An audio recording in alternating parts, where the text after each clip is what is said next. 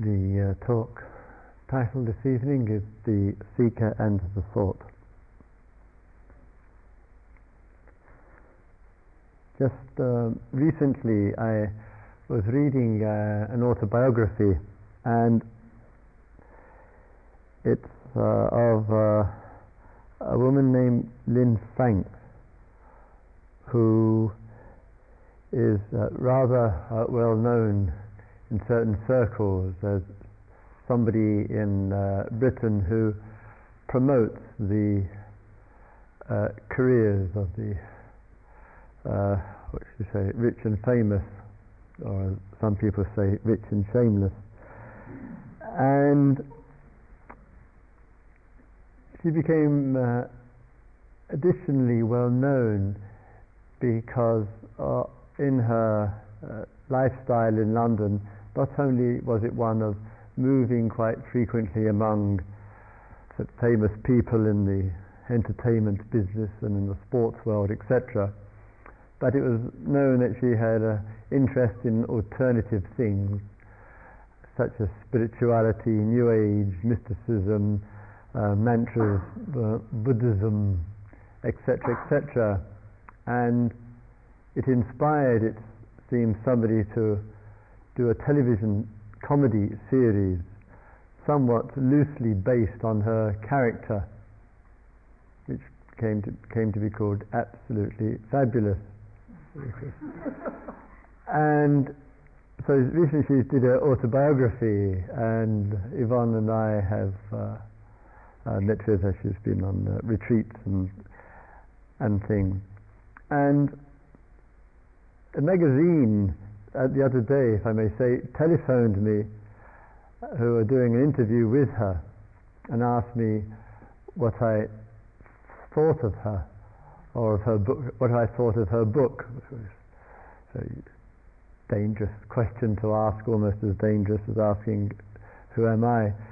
And so I made my 2 pennies worth of comment about it. But one of the features in first part of the book especially is a combination, and not an unusual one, of quite a lot of seeking, sometimes with some urgency and restlessness, which took her into a whole variety of areas of workshops and meditations, to Finnhorn, to California, to Spain, and numerous other places, and numerous other teachers and teachings and practices, etc. And it was all rather kind of, oh wow, get to the next thing, and moving on. And in all of that, it's a kind of reflection of how there can be focus and interest, and in that focus and interest, moving on to a whole variety of things, and one could be left wondering, what's the core, what's the essence in all of this seeking, what's kind of fundamental and basic in it all? And a number of people have expressed concern and protested, in a way, against the sheer diversity of the spiritual supermarket, and people trying tasting of this, tasting of that, and tasting of the other. And sometimes, and some of us, there could be a kind of extreme moving around from one thing to another, which is going on. And then at the other end of the spectrum, I was just in the manager's teacher's room today, and in there's a copy of the Goenka newsletter and information about courses in the Vipassana, etc. And I must say, to their credit, I like the ethic of the way that they offer their retreats and so forth. And in the form that people fill in, it because they are very keen on very strong commitment and to do nothing else, it asks those who have sat retreats previously, called old students, if since the last time they sat a course, had they sat a course with any other teacher, and if so, when and how long, etc. And so sometimes one has, rightly or wrongly, the sense that one is to be watchful for is the sheer diversity and being pulled around from one thing to another. But I think also one has to be rather diligent and careful about being very strictly and narrowly tied down to one thing, as though that's the answer to diversity.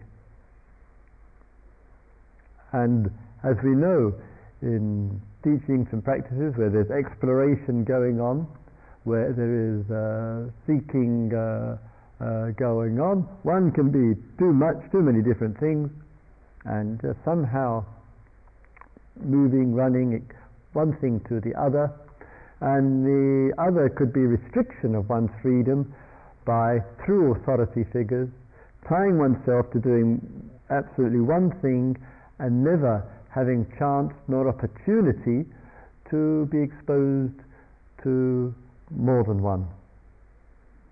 And therefore, from the very, very beginning, in any depth of exploration, it requires from each and every person a great deal of care, of clarity, and of inner listening as much as outer listening.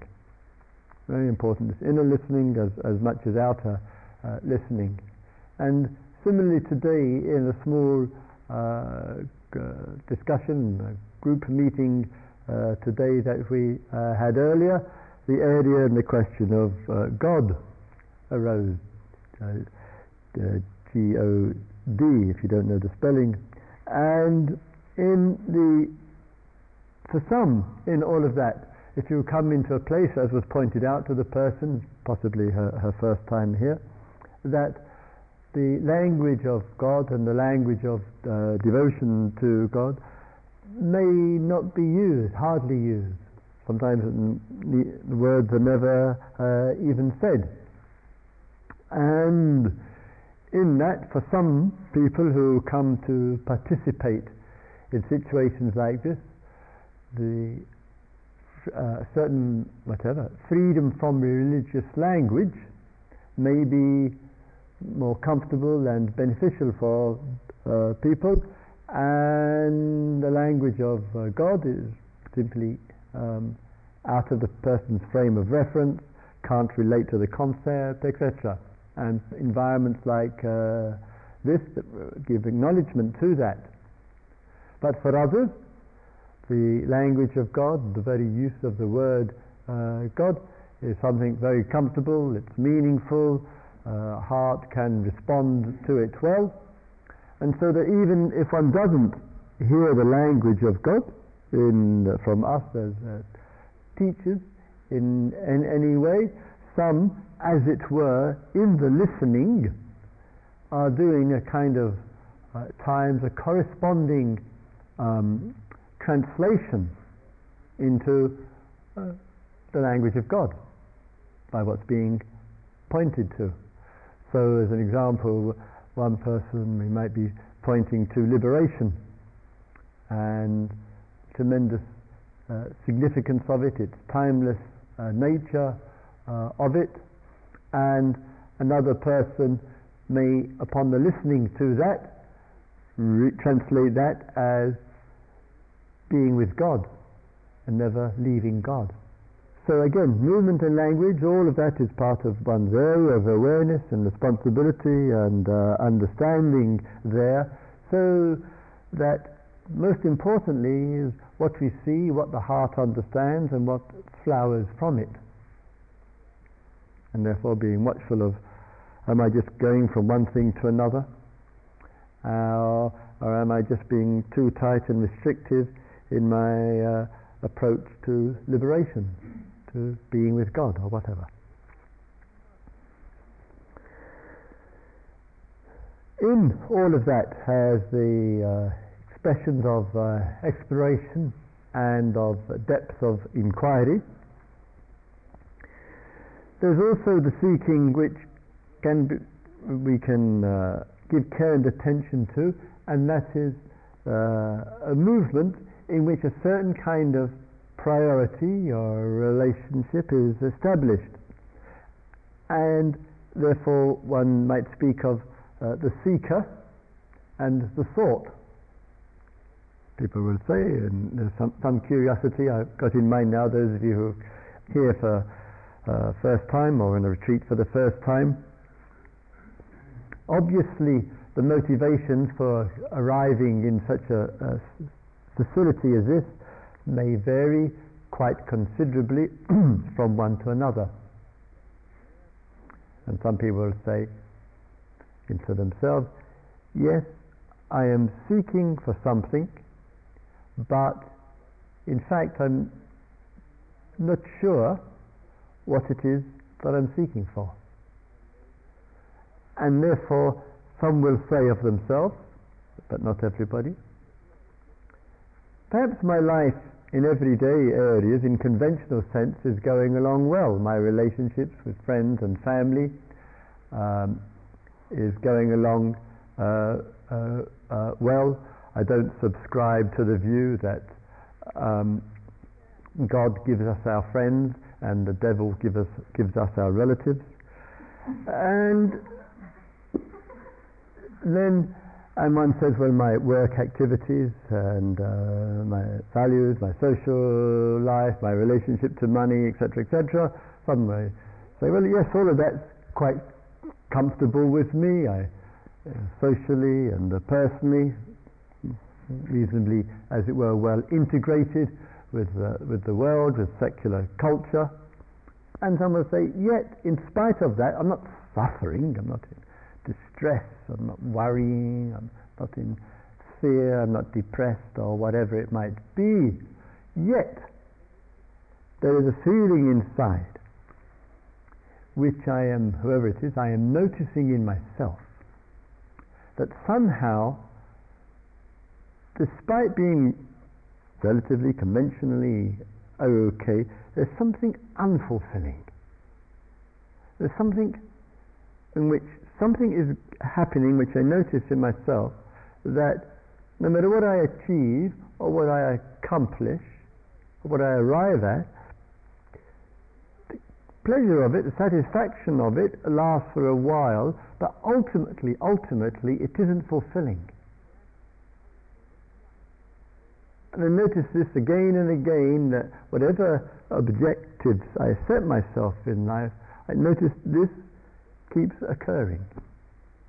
Could it be, some will ask, that there is the possibility as a human being to discover, to seek for and discover that which is utterly, once and for all, finally, completely, I've said it enough, fulfilling. And therefore there is nothing more to go to, nothing more to add or whatever. One has discovered that which is completely fulfilling.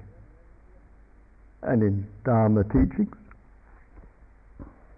one says, yes, capital YES, exclamation mark, yes.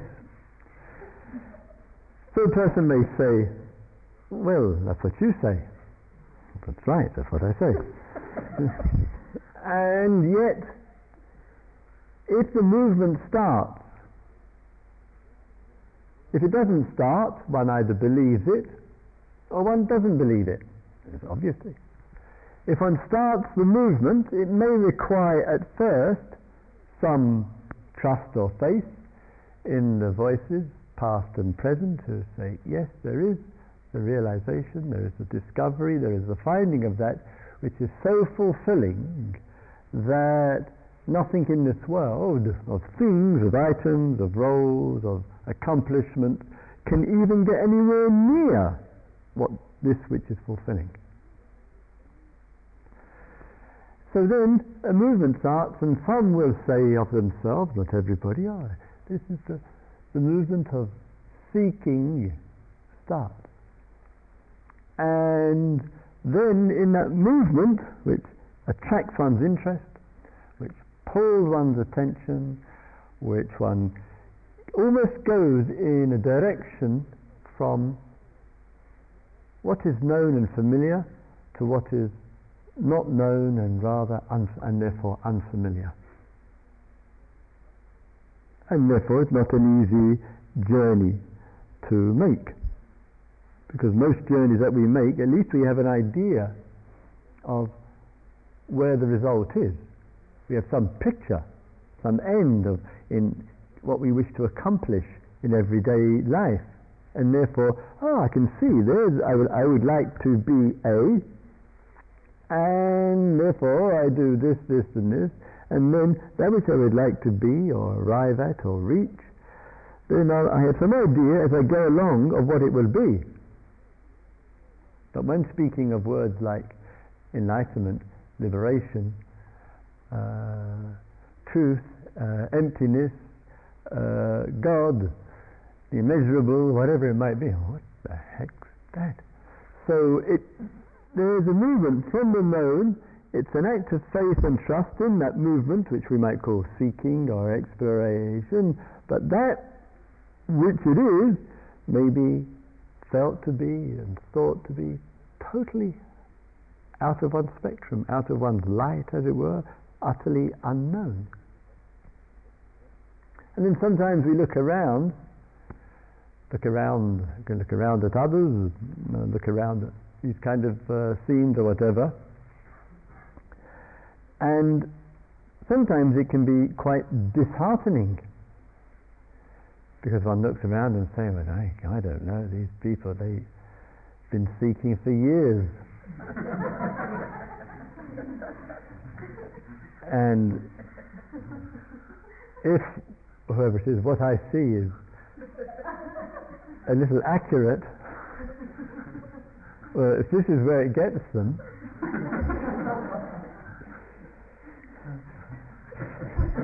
I shan't say any more.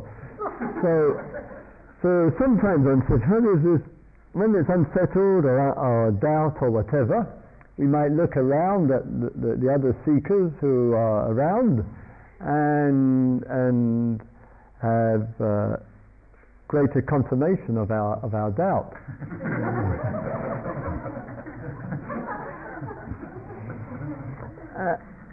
And then in the movement of the inner to the flow of the seeking, which can take place, sometimes the response to it is, of course, polar opposite.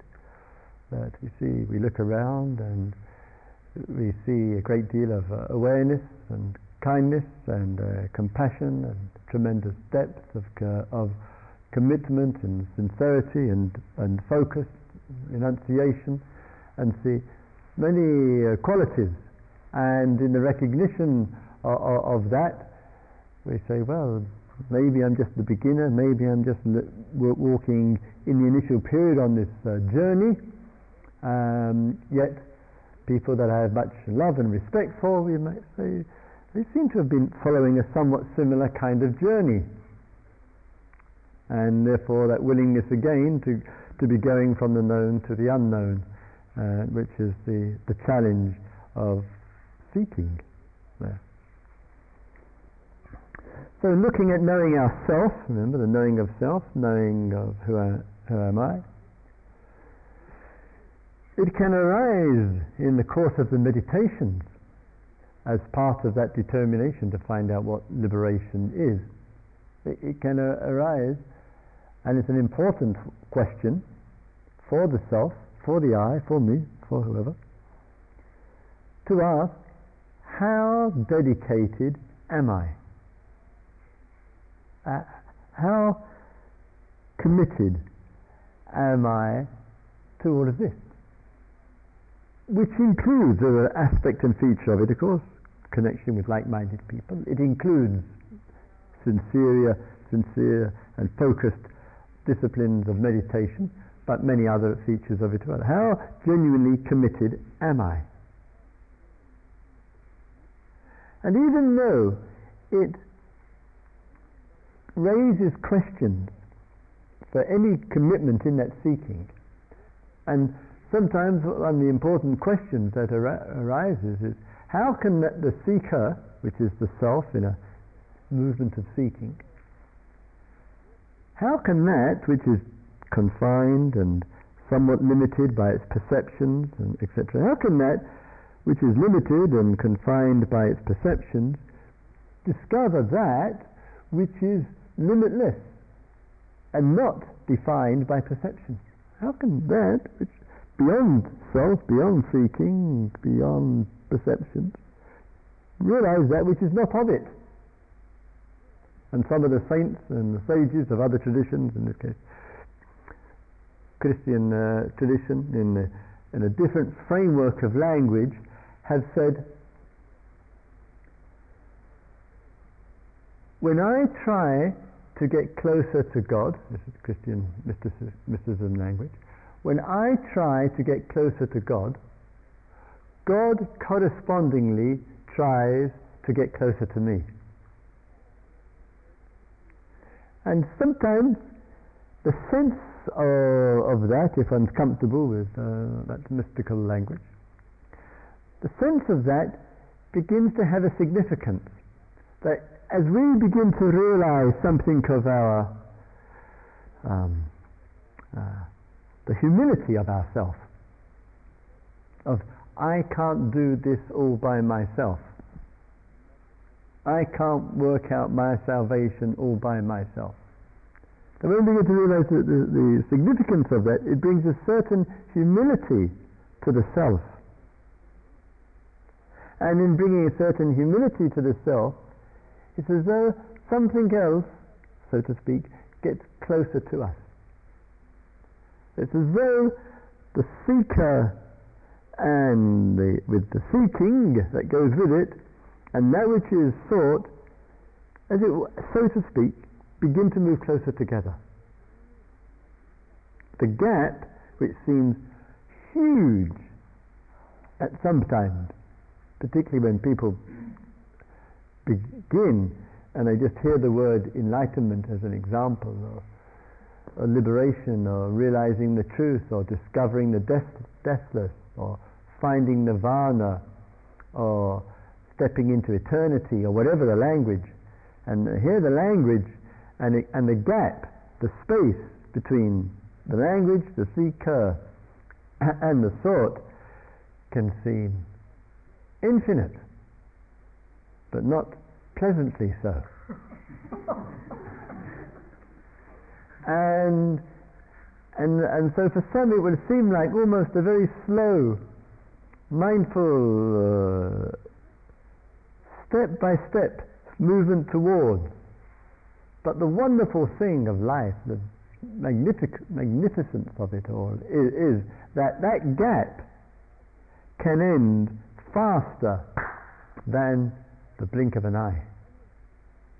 Just because one says, my God, I've been doing this practice for days, weeks, months, years, whatever the form of practice, I've been very committed to all of this exploration and seeking or whatever for X amount of time, and sometimes it seems there's just a little reduction of the gap. Remember that it's all in the mind. This is all in the mind. There's just a little reduction of the gap, and sometimes you feel a little closer to something, and then it's 2 steps forward, 1 step back, 2 steps forward, 3 steps back, and mind is moving. Seeker and thought inwardly is moving. Big gap, small back gap, big gap, small gap. All this is going on, but there's still a gap, and sometimes I can feel nearer one end of it. One is just on the verge of something, and then it seems like light years away from. All this common experience for those dedicated to these explorations. So the seeker and the thought. So what can happen? Not unusual when it feels the ending of it, the dissolution of it is close. Sometimes people, I hear regularly,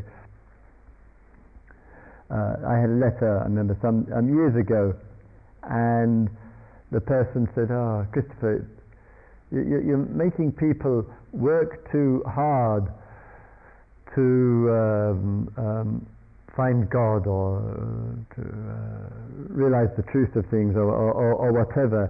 There's a much easier way to do it, much quicker, it's instant, so they don't have to go through all these knee pains and wandering mind and getting up at 6 o'clock in the morning, etc.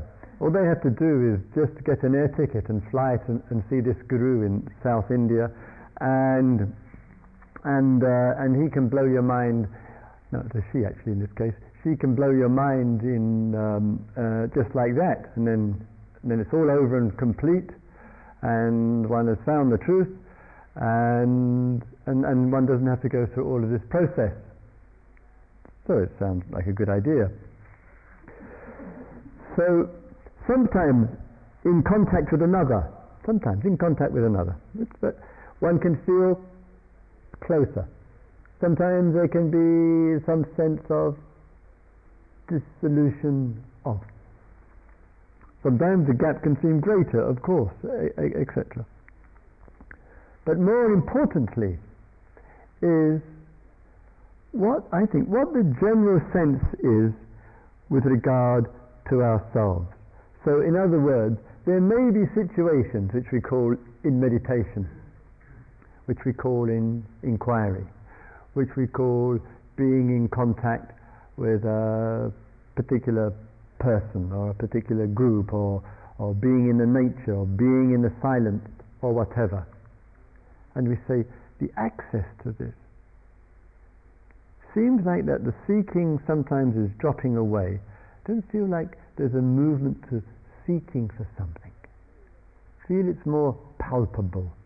A sense it's much closer. That there isn't that the gap isn't that big nor that real. So in certain situations, we can sense a greater receptivity, and therefore the seeking and the thought get closer and closer together. And sometimes it's said to help reduce the gap, the seeker is the thought. The seeker is the thought. But, as I said earlier, sometimes what matters is the overall.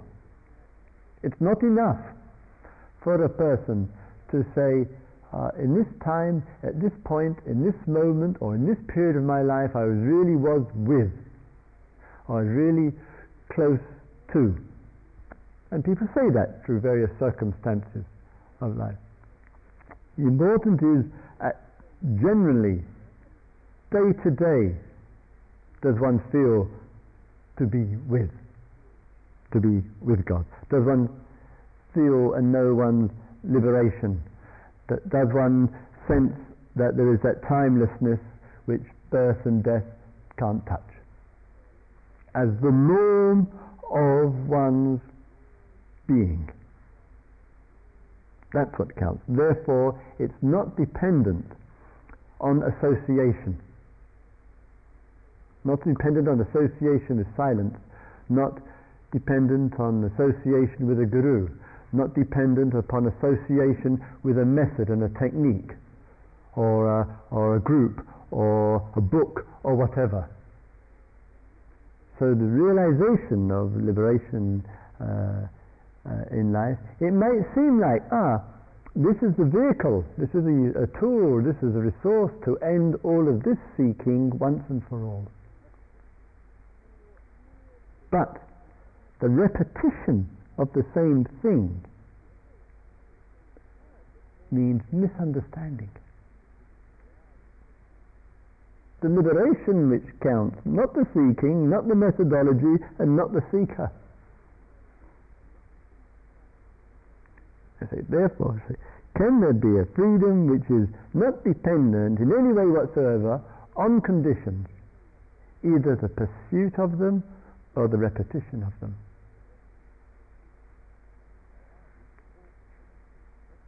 So if some vehicles contribute, here we would say silence is a vehicle, meditation is a vehicle, inquiry is a vehicle, listening to talks is a vehicle, etc., being in lovely nature is a vehicle.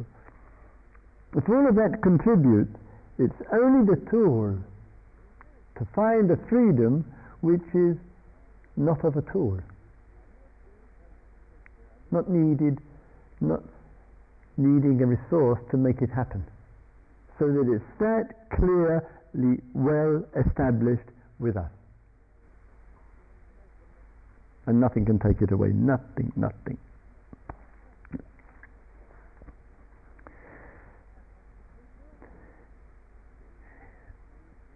Going into the inner level for a moment, in the movement of the inner, called the seeker, the seeking, and the thought. Some, as I said earlier with other things, say, well, actually I don't feel I'm seeking for anything, and I don't have any objectives. I'm not particularly interested in liberation or in discovering and finding out what all those big fancy words mean. I'm just actually just here to watch my breath, relax a little bit, get away from the kids, eat some decent food, and not cling to my thoughts and reduce my stress. And some people would say, I'm not here for any big spiritual purpose in life. I don't feel like I'm seeker in that way. I'm just quietly going about. Come here just for a few days, a rather quiet, mindful retreat. And I'm told it's a nice, non-sectarian place, which it is. It's not a cult. The teachers have no interest in building up followers or anything like that. We don't insult you in that way. And I'm just here to do some practice. And one can say, oh, that's what I'm here for. And it would appear, and that's what I'm here for, to learn about meditation, etc., can be as though that is how it is, and I will keep it like that. Be warned. It could change in the next meditation. Just because one enters into a retreat and says, well, actually I'm just here for a little meditation and a pleasant environment and lend an ear on teachings, etc. Don't imagine for one moment that you are in charge of your mind, and that you can, if you so wish, keep it that way. Life doesn't work according to one's flight of fancy in the here and now. And it would just take, in the dynamics of the silence, in the meditation, in listening, communication from another in a small group, or whatever, just one small incident in such a setting as this, and your whole life can just suddenly turn around completely.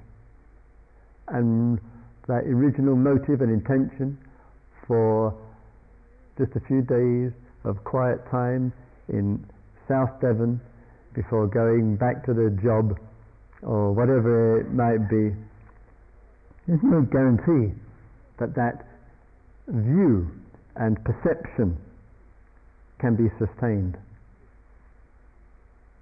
In this business, one never knows, because one is going, whether one likes it or not, from the known to the unknown. And that's why, in that respect, meditation retreats and teachings, when you're walking here, it's a dangerous place to be for the mind, because things happen to people, things change, and one knows that either the old has to go. Sometimes it means in the seeking and exploration the old has to go, or the relationship to the old has to change dramatically. and therefore it's not just a little cooling out period for 4 or 5 days.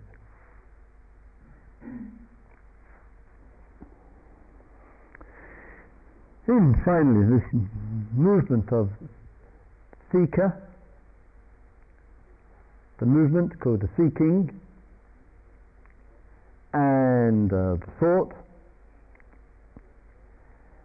It's as though, in some certain sense, in the inner life we can acknowledge the interrelationship of all three, that the meditation work, as well as everything else, is, when done skillfully and well and consistently, allows and enables a certain kind of deepening to go on. And in the deepening that goes on, there's a kind of life expressing of things kind of falling into place. If there's some depth in our awareness and some clarity, you know, things are kind of in place in a certain kind of way. And everything being in place, the sense of that begins to stand out a little bit more for us. And as a result, there's a corresponding reduction in the greed, in the negativity, in the agitations of life. Things are, we are being who we are. Life is showing itself, as we said in the inquiry, in the way that it does. We begin to acknowledge it clearly. There's almost a sense that one is a large empty space. Almost a sense that one's a large empty space. And in this large empty space, this is unfolding itself.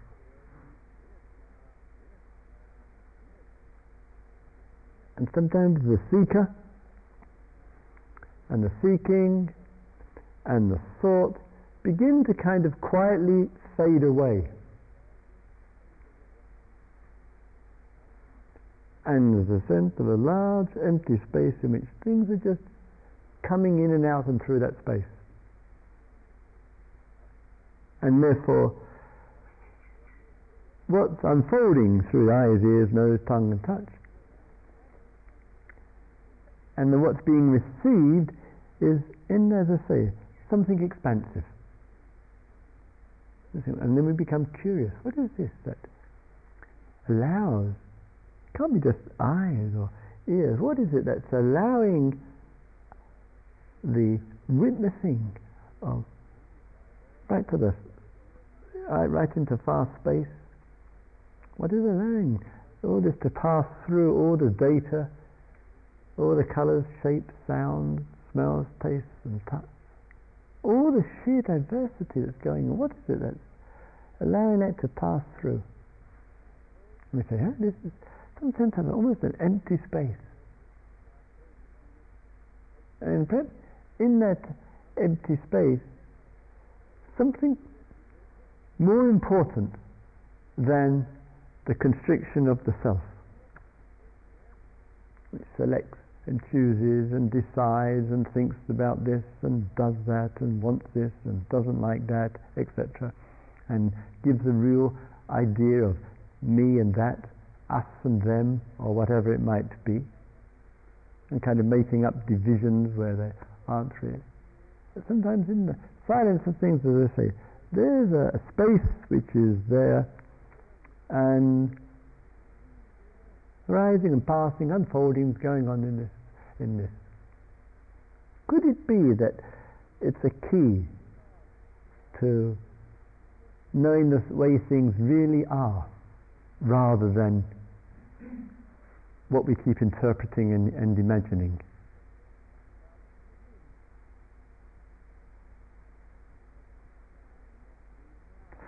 May all beings live with awareness. May all beings see into the nature of things. male beings be illuminated. So let's have a couple of quiet minutes to it, please.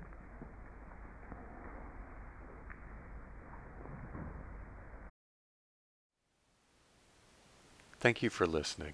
To learn how you can support the teachers and Dharma Seed, please visit dharmaseed.org/donate.